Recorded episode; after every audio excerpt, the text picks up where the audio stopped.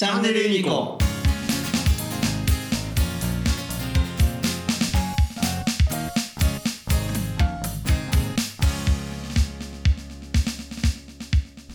そう呪術廻戦見てないのね。そう見てない。呪術廻戦いいそう言いにくい。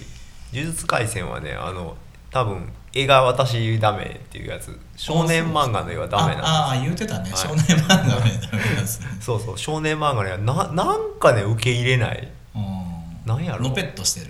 いや違う違う。あのなんていうのかな。少年漫画ってまずビジュアルで編集者に受け入れてもらわないといけないのでうん。他の人と同じ絵だとダメなんですよ。うん。で持ち込みの一番最初の時に独自の画風っていうのが求められるんです。ねこれバクマンで得た知識なんですけどそうなってくると他の人が見てあ可愛いなって思う絵柄は誰かが描いてるのと似てるんですよ。うんだからこの人が描いてるっていう独自性がもううん。そこで失われてしまうから、うん。訴えるものがまず一つ武器としてなくなってしまうらしいんですね。うん。そっちに寄ってしまっててってこと？その独自性を出すっていうキャラクターに独自性を出すっていうことにうん。寄ってしまってて、うん。力がそっちにそがそがれる？違うな。ち行ってしまう？そうそうそうそう。あのー極端な例で言うとカイジなんかってパッて見た瞬間にあの人が描いてるなって分かるじゃないですか。うん。あれを求めてるんですね編集者は。うん。で読者もおそらくそれをある意味求めてるんだと思うんですよ。でどうしてもその人独自の画風になってしまう。はい。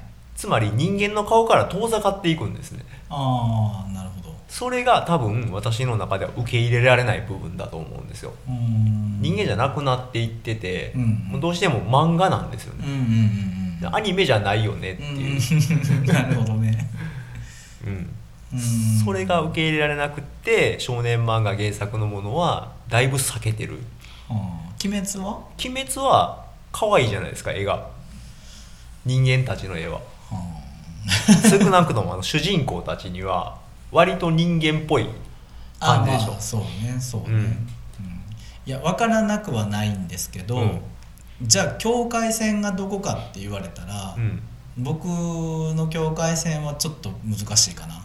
そういう意味では。何がダメ何を見ないか。うん。何やろ。藤原さんはあの日常系があんまり見ないんじゃないですか？うんでも日常は見てたよ。あ日常はあれはもうギャグテイスト満載ですかあらの京都アニメーションの技術無駄遣い。そう完全無駄遣いです。あれはあれで面白いんですけど、うん。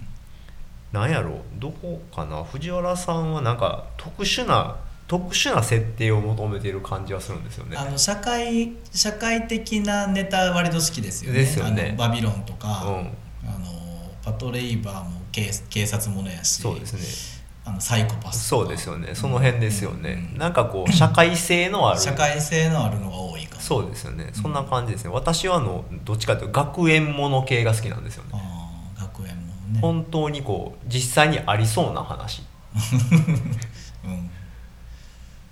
で少年漫画はその実際にありそうな世界からものすごく距離があるんですよ。っていうストーリーもなんかなんかダメなんですよね。そうか。うん。海賊とか。あそうそうそう。もうもうないやんっていう「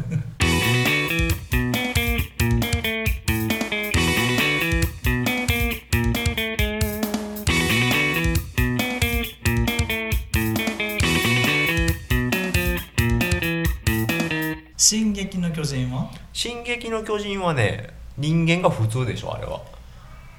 巨人はすごい特殊だけど出てくる人間たちってそんなに人間から遠ざかってないじゃないですか。うん見た目もまあまあ人間に近いし、でちょっとブサイクなんもいればめっちゃ美形なんもいるし、うんっていう感じでものすごくバランス取れた人たちなんですよ。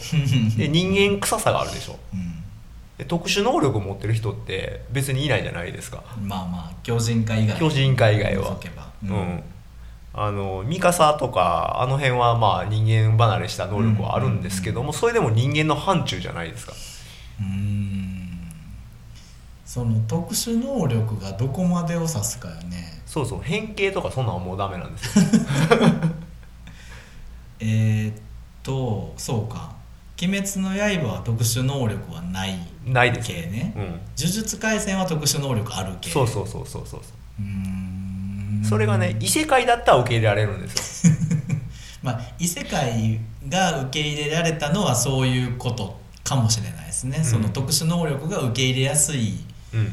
うん、世界。そうそうそうそうそう。そそうなんだと思うんですそうよですね、うん。だから現実社会に近ければ近いほど、うん。特殊能力っていうものがうん。こう浮いて見える、ああそうかもしれない。そういうことかな、うん。今言葉化してくれた通りだと思いますうん。ねうん。もっともっと泥臭い感じの方がリアルをリアルに近づけろよっていう気がする、うん。でももう完全に異世界と割り切ってしまえば、うん。その特殊能力もあり、うん。ありですね。ていうか特殊能力が楽しいみたいな。そうかもしれない。あー。うん。えフェイトは？あれは特殊能力はあるの？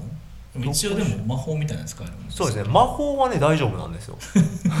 魔法は魔法なんですよ。魔法はよくても呪いはダメなのそうそう。魔法魔法はね科学に近いって思ってるんですよ。ねどっちかっていうと。ああ科学ね。うん。うん。科学的になんとかできそうな感じのものじゃないですか、うんうんうん。火とか炎とか水とか風とかばっかりなんで、うん。手が伸びたりとかしないでしょ？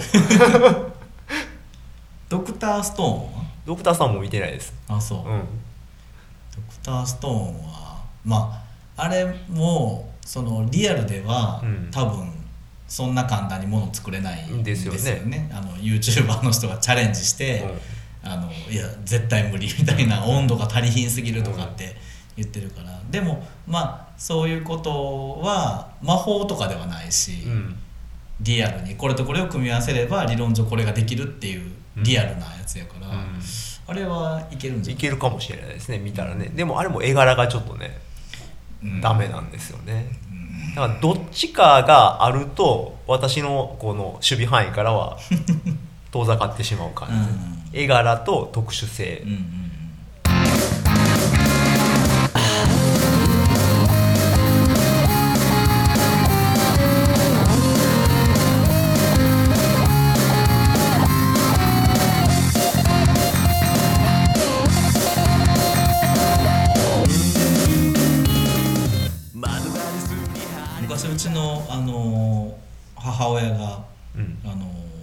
大友さんの「アキラは受け付けないってうんうんうんうん。言って絵が嫌いって言あってて。あもうええままさまさしく私もそうです。あそう。もううん。僕はもうアキラにものすごく影響を受けたので、うん。大好きなんですうんけど、うんなんかそういうのあるんでしょうね。あるでしょうね。もう完全に好みなんでしょうねそこまでいくと。うん。アキラめっちゃ流行ったじゃないですか。流行った流行った。でも一切興味が分からなかったですからね。あそうん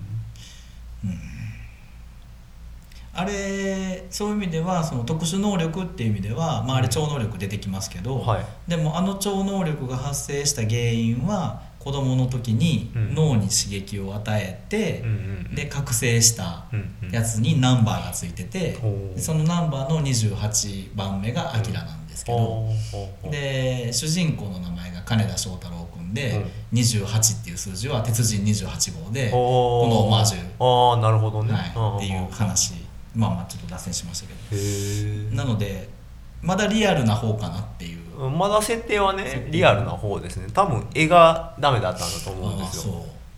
見ようと思わなかったっていうところはストーリーとか知る前に絵を見てしまって、うん。多分この絵は自分は見るに見るのがちょっと耐えられないだろうなっていう感じですね。なんでしょうね。その言葉にして、まあ、これだからですねって言えないけど、うん。なんとなくその絵が合わないって言ってる人がいるっていうことは理解できる絵やとは思うんですよ、うんうん。でもじゃあ何何がって言われると、うん。例えばその目の描き方がとか、はいはい。線がとかっていうのに僕は詳しくないので、うんうん。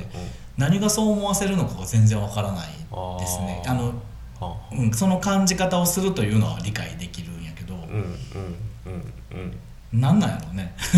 う んなんやろうねあれ不思議よね。なんか誰か絵の詳しい人がいたらちょっと教えていただけたらな。そうそうそう。